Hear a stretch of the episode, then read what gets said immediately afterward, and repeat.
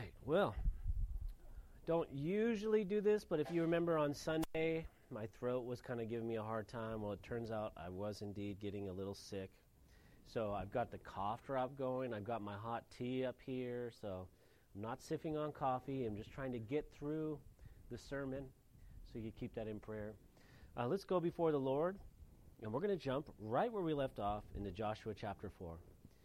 Lord, thank you so much for your grace and for your mercy, Uh, for blessing us in health and in sickness, Lord. And we pray that as the nation of Israel is crossing over the Jordan and heading into the promised land, that we too would be entering into new lands that you've promised us and that we'd be growing in grace. In Jesus' name, amen. Verses 1 through 9. and it came to pass, when all the people had completely crossed over the Jordan, that the Lord spoke to Joshua saying, Take for yourselves twelve men from the tribe, excuse me, from the people, one man from every tribe, and command them, saying, Take for yourselves twelve stones from here, out of the midst of the Jordan, and the place where the priest's feet stood firm.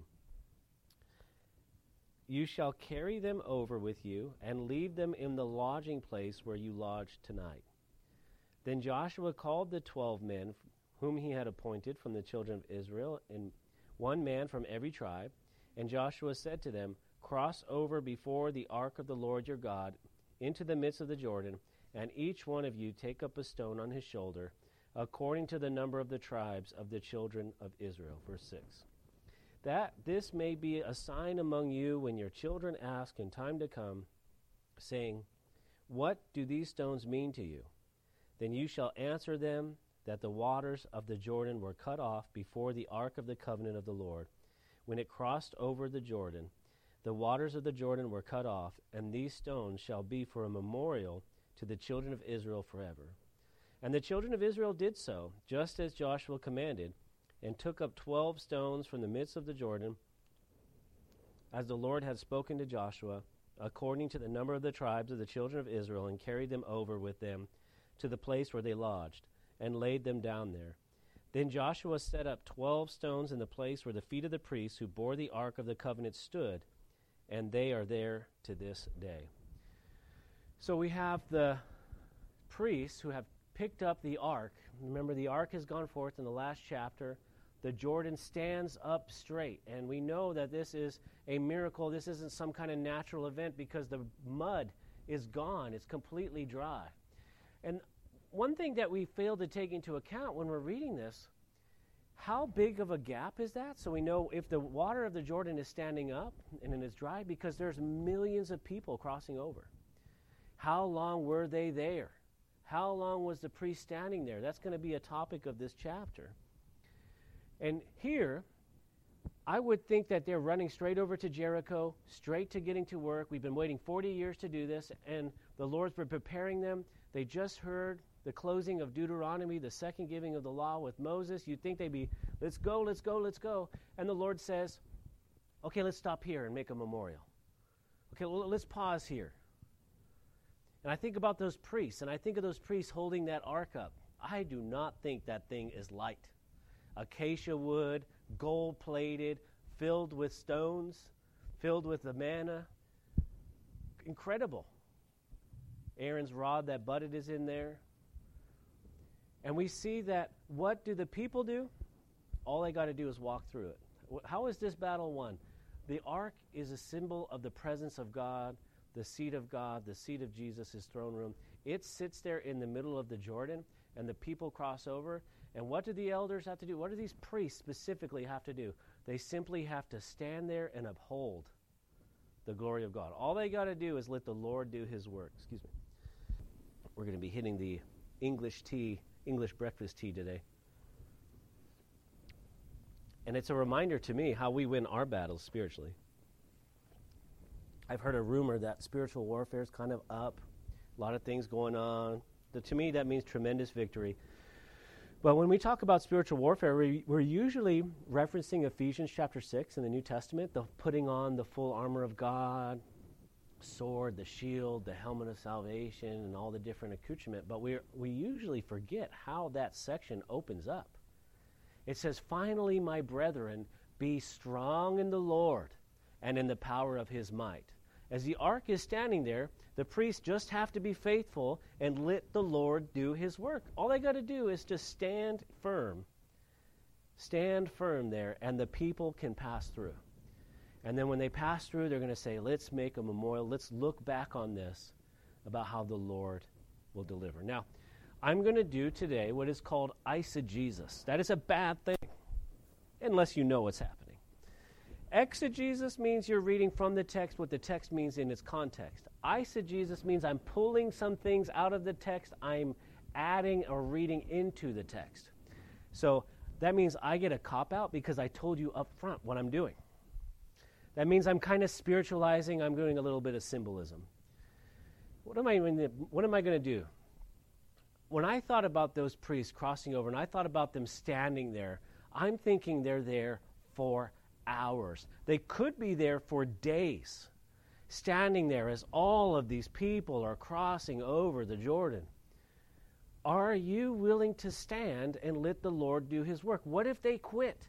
What if they had put it down? What if they had just said, hey, bring in the B team? Because we know in the Old Testament scriptures that if you touch the ark and you're not a Levite, you're not a priest, even if it's for its benefit, Say it was falling off a cart, which is not supposed to be on a cart. What happened? The man who touched it died instantly. This is a very serious thing to uphold the Word of God, the symbol of God. And the priest has to stand there. And so my mind just goes a little bit. I see his knees shaking beneath his robes. I see him seeing the people go, Lord, could they just move a little bit faster? But I don't know that. I'm reading into it. And then I apply it to ourselves. Are you willing to stand in the Word of God? Stand in grace? Are you willing to stand up in society and let the Lord do His work? We know that there's no power in us. We, we know that there's nothing good that dwells in us, like Paul would say. Are we willing to be obedient to His scriptures and to walk in that calling? And that is one of the great mysteries of God. God told them they were going to be victorious, right? God told them He's given them the promised land. God told the priests, You're going to stand there in the midst. And when, I, when you go and you take that step of faith and you, your sandal hits that water, I'm going to hold it up.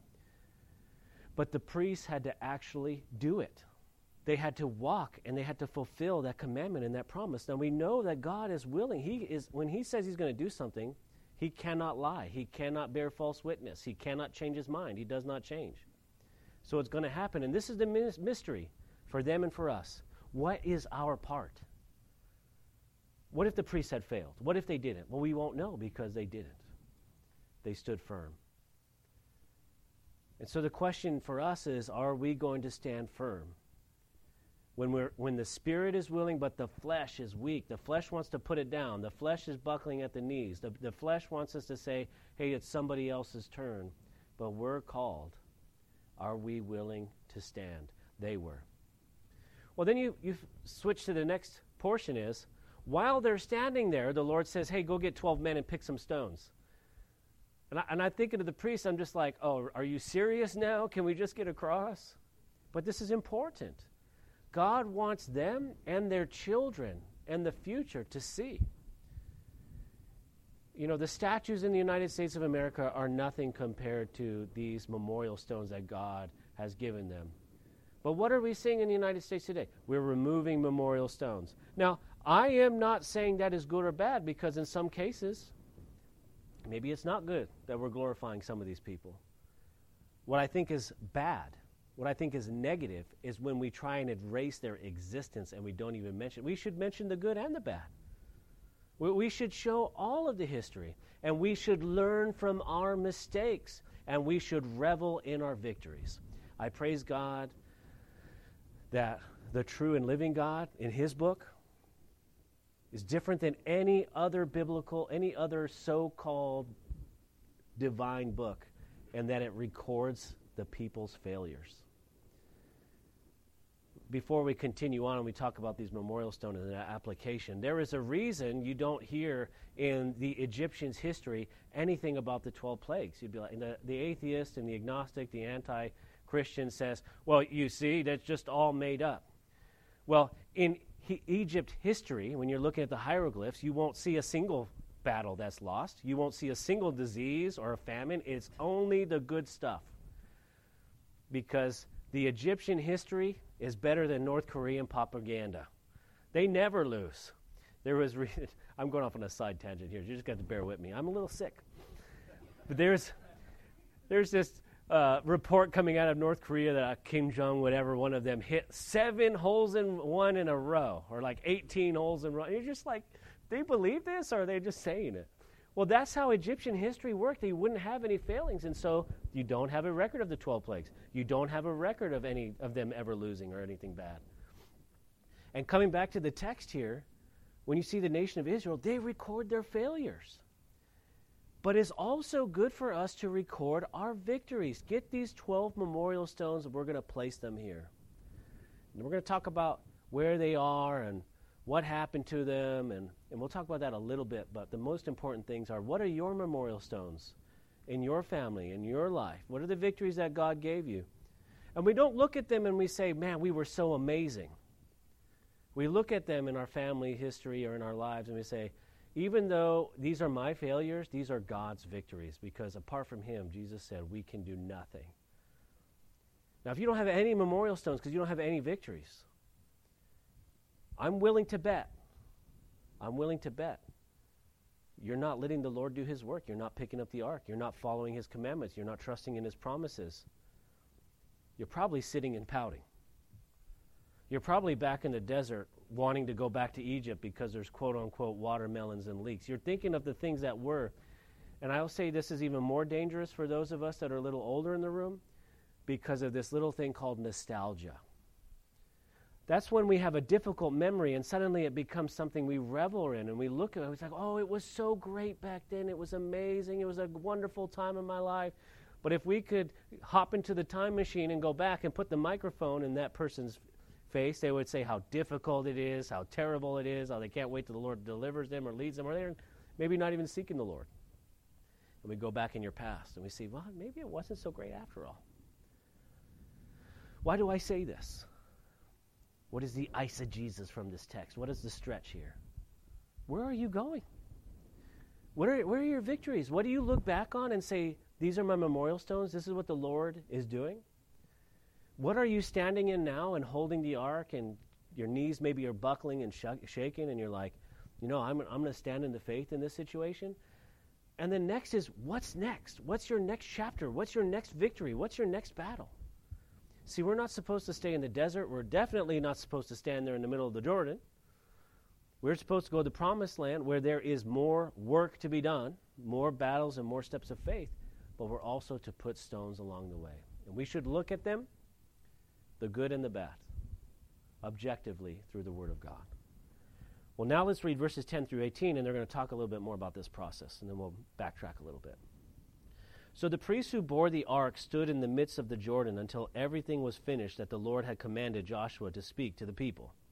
According to all that Moses had commanded Joshua, and the people hurried and crossed over.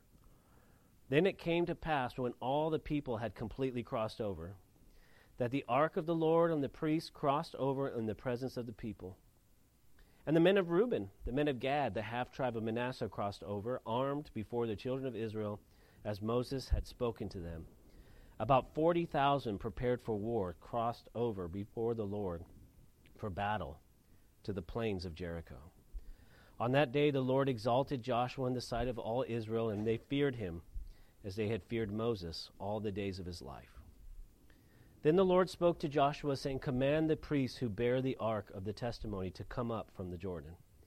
Josh, Joshua therefore commanded the priests, saying, Come up from the Jordan. And it came to pass when the priests who bore the ark of the covenant of the Lord had come from the midst of the Jordan, and the soles of the priests' feet touched dry, the dry land, that the first of the Jordan returned to the pla- their place and overflowed all its banks as before. So 40,000, that's just the soldiers from Reuben, Gad, and Manasseh. And that's just two tribes and a half tribe right? So you have the 12 tribes, their children, their grandchildren, their older, their elderly, their soldiers, their mighty men of valor from the other tribes. They're all crossing over, plus the 40,000. You imagine how many people that is? Let's think logistically here. If you've been in business, you've been in the military, you've had a large family, you know about logistics. I mean, even just getting your kids to the soccer t- field and the football field and back to school and going to church, you have to think logistics. When you're uh, commanding military units or you're in business and you're trying to get the right material in the right place, think of all that logistics. Now I want you to multiply that by a river crossing, even though it's on dry land, times a million people, food, lodging, military equipment, your tents, your supplies, your money, your resources, you're sick, you're elderly, you're young, you're strong, and you're going into enemy territory. Well, how does that play on you? And all the only instructions you are given by God is go take the Levites, the priests, go walk the ark into the middle, stand there. Get to the other side. I'm thinking, how do you, how many people? How long does it take? How far is the gap? How can they get there? What do they got to do? How long is it going to take per person? All right, if I do a million people and I multiply that they're walking at a certain pace and they're going to be this far apart and they got this much stuff, and I'm trying to calculate it all, and I'm like, oh my gosh. We don't think often about our part to play in the big movement of God. You see, the focus is on the ark in the middle of the Jordan and the priests, and it's on Joshua. And we sometimes take our gaze away from the million people, and I'm using that number just roughly, and their part to play. Each one of them has to go over. It's not half the people of Israel, it's not just the strong. They all have a part to play in this. Well, we do the same thing in the church. We get focused on just the pastor. What is he saying? How's he saying it? Why is he drinking tea and not decaf coffee? Why is he not? He should just have water with lemon in it. And you get this focus on just that one person. Little do you know, on, or if you're being taught well, you understand. You know, he's just standing there with the ark. I mean, I've just got the word of God. That's all I do. Nothing fancy. But every one of us has a part to play on this journey. We all got victories and land to take and places to go in our own families, in our own hearts, in your workplaces where the Lord brings you. And all of this are in, we're all in this together. And so if our focus is on one thing, or one ministry, or one person, we pray here that that focus is going to be on the glory and the work of God, on His Word, and not on the individual. I praise the Lord, none of those priests are named. We have no idea who they are. How many were there? Probably four, one for each side, for the rods that went through the, uh, through the ark, because they can't touch the ark itself, they can only touch the rods. And I thank God that no, nobody's mentioned except for Joshua. Now, I want us to think another level here. They get the people across, and the Bible says the priests are standing there the whole time. And I said we're going to backtrack a little bit to the first section of this chapter. Then Joshua decides to have a conversation. Like these guys are sitting there. Uh, again, my imagination runs wild. Knees are clacking, strenuous, hour after hour, possibly days. And now Joshua wants to have a, uh, a rock carrying competition? It's like, yeah, go get 12 stones. Now, the guys in the room, tell me, guys, rhetorical question, how big are those stones going to be? You got 12 guys, handpicked by God, and you're all going to pick a stone for your tribe. Yeah, you know what I'm talking about. These guys probably had back problems for the rest of their lives because they were, and we're just hypothetical here. They probably got the biggest stones they possibly could get and placed them there at the priest's feet. Interesting. Meanwhile, the guys are still, could you just hurry up, please? But they could also be there just in absolute stone cold silence because of the reverence of what they're carrying. We really don't know. But the focus, again, is going to be on the Lord. Now, I'd be remiss if we didn't talk about these 40,000 soldiers from Reuben, Gad, and Manasseh. Because their families, their children, their livestock are now undefended on the other side of the Jordan. That's what compromise with the Lord gets you. It weakens your family. And now they have to kiss their families goodbye to fulfill this covenant. Now, in their defense, they do it. And they're crossing over. But when the priest removes his foot from the Jordan, how do they get back across? You're swimming now. You got to get in a boat now. After the wars are over, after you've been released for the victory, this is going to be a multi year war There's no leave. There's no reprieve. There's no flights back. There's no Zoom phone calls. No. No time with your family. Who's farming for them? Who's providing for them? Who's um, taking care of the flocks? The wives and the children that are left, I guess. See, we always, again, we're not always seeing our part to play as a church or as a, as a body of Christ. We get focused on just the priest, or we get focused on just that, that miracle, or just Joshua, and we forget each and every one of us has a part to play. And it's important. You know, the youngest person in this room right now has a part to play in the family of God. You're not here for entertainment, and you're definitely not here to be babysit until you're old enough to make a decision if you go to church or not. You're to have a relationship with God and a part to play. Same thing with the oldest person here. The Lord is not done with you yet. You're in enemy territory now. Pick up your sword and your trowel, like it said in Nehemiah, and stand in the wall. Because we know it's not our physical strength, it's not our age, it's not our intelligence that the Lord uses. The only ability that we provide is availability. Because it's the Lord that does the work. Let's continue now in verses 19 through 20, and then we'll expound a little bit more. Now the people came up from the Jordan on the tenth day of the first month, and they camped in Gilgal on the east border of Jericho. And those twelve stones which they took out of the Jordan, Joshua set up in Gilgal. So, throughout the rest of this campaign, Gilgal is going to be their home base where they set up. They're going to launch their attacks and their um, movements into the Holy Land, the Promised Land, at Gilgal. Their operations center, their medical center, their battle plans, everything's going to come out of Gilgal. And this is where they're going to set up this monument to say, look at, look at. The Lord got us through the Jordan. The Lord got us through the 40 years in the desert. The Lord fed us with manna. The Lord had a pillar of cloud, a pillar of fire. The Lord brought us through Egypt. He destroyed Pharaoh.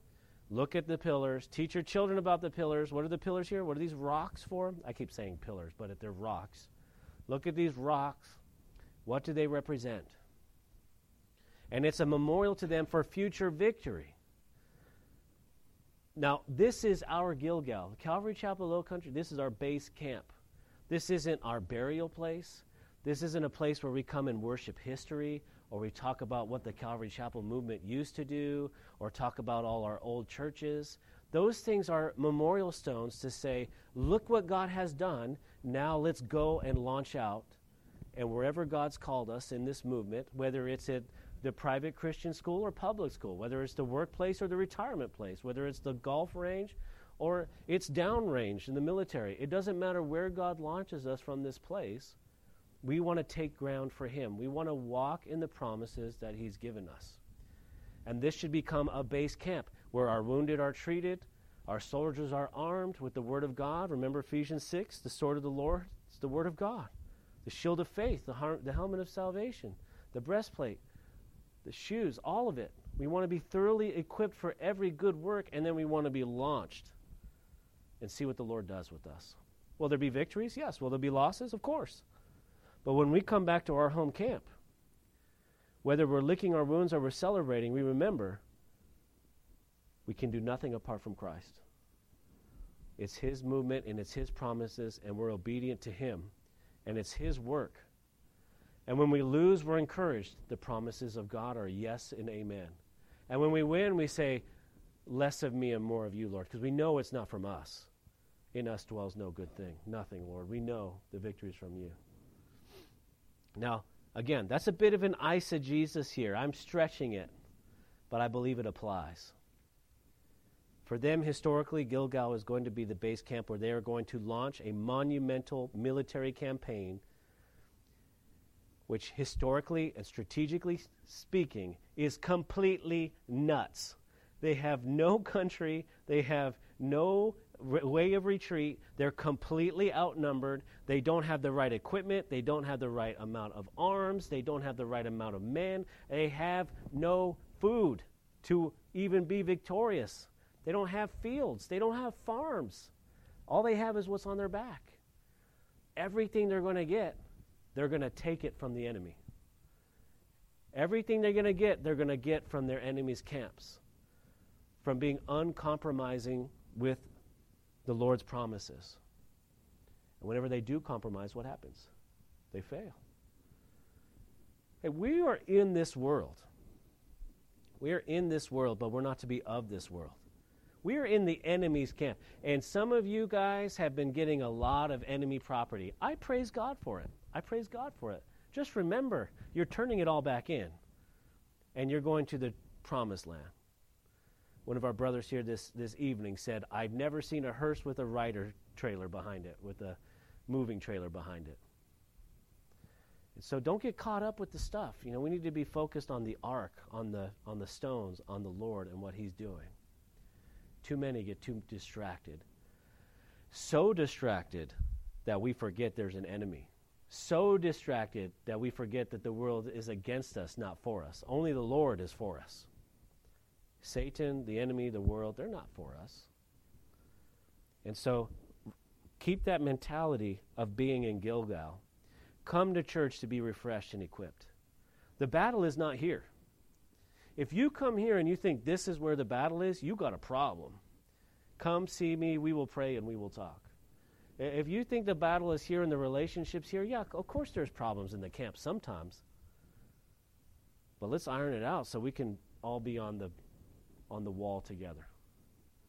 No, the, the issue is in the world. If you are a Christian here this evening or you're watching it online, and you are more comfortable in the world than in the church, we got a problem. We got a problem. You should never be more comfortable in enemy territory than you are in your base camp. The enemy has tricked you. But that's okay. The Word of God washes us. Ephesians 5. It cleanses us. It sets us straight, sets us on the right path. It's, it's good for the Word of God for doctrine, reproof, for correction and instruction in righteousness. We get thoroughly equipped. Back out. Back out. Well, let's read now verses 21 through 24. Then he spoke to the children of Israel, saying, When your children ask their fathers in the time to come, saying, What are these stones? Then you shall let your children know, saying, Israel crossed over this Jordan on dry land. For the Lord your God dried up the waters of the Jordan before you until you had crossed over.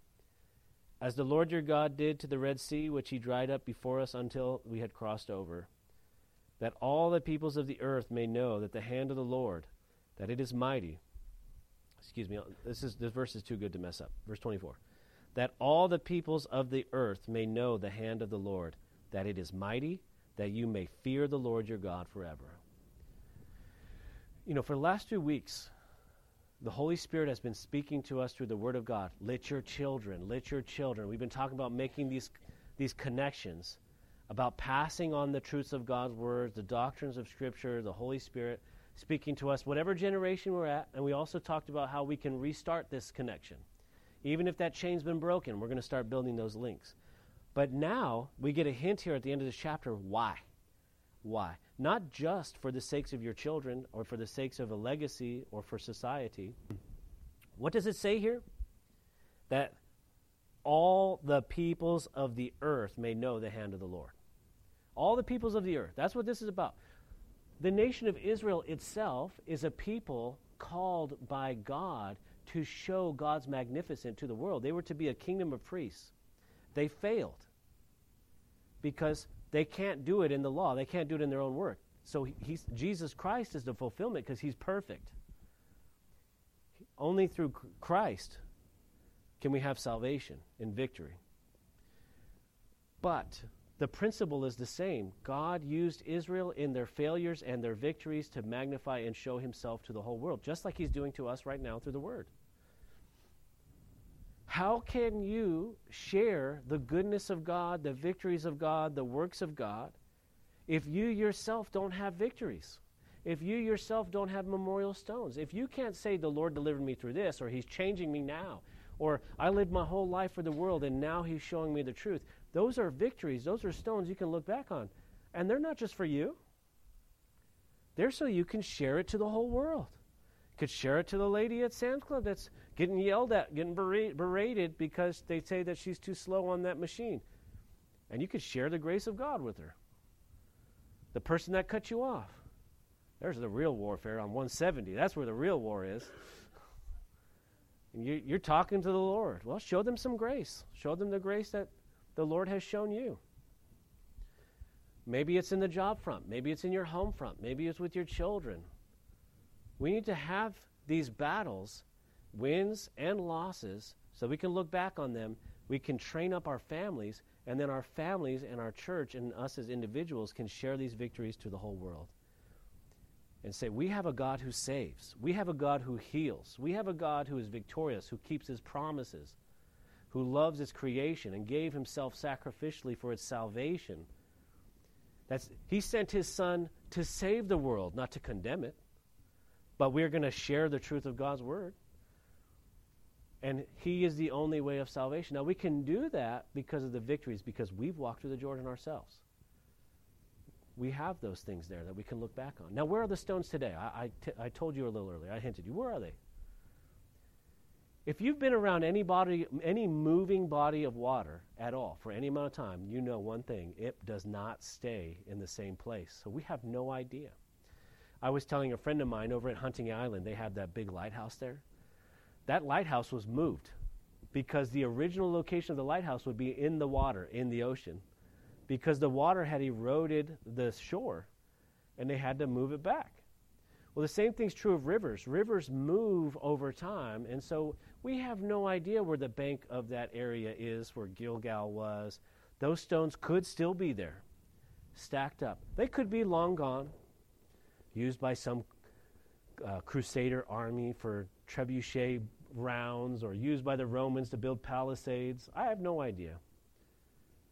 But we get caught up in things like that. What is it about human nature that we get worried about where those stones are? The Word of God is written on the tablets of our heart, our stony hearts. That's where it's written, and that's where it's shared. We always want to have a thing, a place, a go to, a symbol. And the Lord removes these things from us. I personally believe that's why the cross is nowhere to be found. That's why the ark is nowhere to be found. That's why we're still even trying to figure out exactly where the temple was. That's why the Lord's body he, he just made sure the Lord's body was gone, right? He just upped and walked out so that we couldn't have a funeral place to say, well, this is his tomb here. Oh, yes, I know there's places they say that it is. Maybe it is, maybe it isn't. Well, you know, this Catholic castle has a portion of the Lord's cross. If you put all the pieces of the cross together, you could build a battleship. It's all fake. Why does the Lord do these things? He removes these things so that we're not beholden to them. And I'm going to say something a little more dangerous right before we go into prayer. Personally, that may be why the Lord let the Calvary Chapel movement split. So we can't glory in the movie it, in the movement itself because it's God who works in these things. Who cares about the Calvary Chapel name? I do. It's important to me, but not as important as the glory in the movement of God. He doesn't need our denomination, or excuse me, our non denominational denomination. He doesn't need that. He definitely doesn't need a 1970s dove. That's important to me because this is a stone, a stone of memorial. This shows me God's work. He is far more interested in His Spirit working through the Word of God in you today, right now. He's far more important in your ministry that you're doing a now because He is the God of the living, not the dead the living. It's a living movement. And so we need to go back out there. We need to look at these things and we need to take ground. What that ground is, I don't know. How is the Lord leading you? Maybe it's to be that priest, to stand and just hold. Just hold the glory of God. Just stand st- uh, fast against the enemy. Maybe it's to move faster. Maybe it's just to get across the Jordan faster. Maybe it's to stand and speak. Maybe it's to share. Maybe it's to get on board. Hey, maybe you're realizing you're leaving your family on the other side of the Jordan. We should have been over on the other side. Hey, walk in the victories God has given you today. His mercies are new every single day. It is true that as we sow, that shall we also reap. But we also bask in the glory of His grace and we search the depths of His love and we find it's endless. So, knowing these promises, let's go to war in prayer, spiritual war, because the weapons of our warfare are not carnal, not physical, but spiritual, mighty to the tearing down of strongholds. Let's allow the Lord to move through His Spirit here at the base camp so we can prepare the field for us to go out and be victorious in His name. Lord, I thank you for blessing me with some liberty with your scripture this evening. And I pray that it's written true on our hearts. I pray that you would empower it through your Spirit. And I thank you that this is no memorial, no mausoleum, Lord. It's a hospital and a place of preparation. And I pray that you would have your way tonight in us, that you would work in us, that you would prepare us and send us out to go forth, share the gospel to the whole world. As we pray this evening in Jesus' name.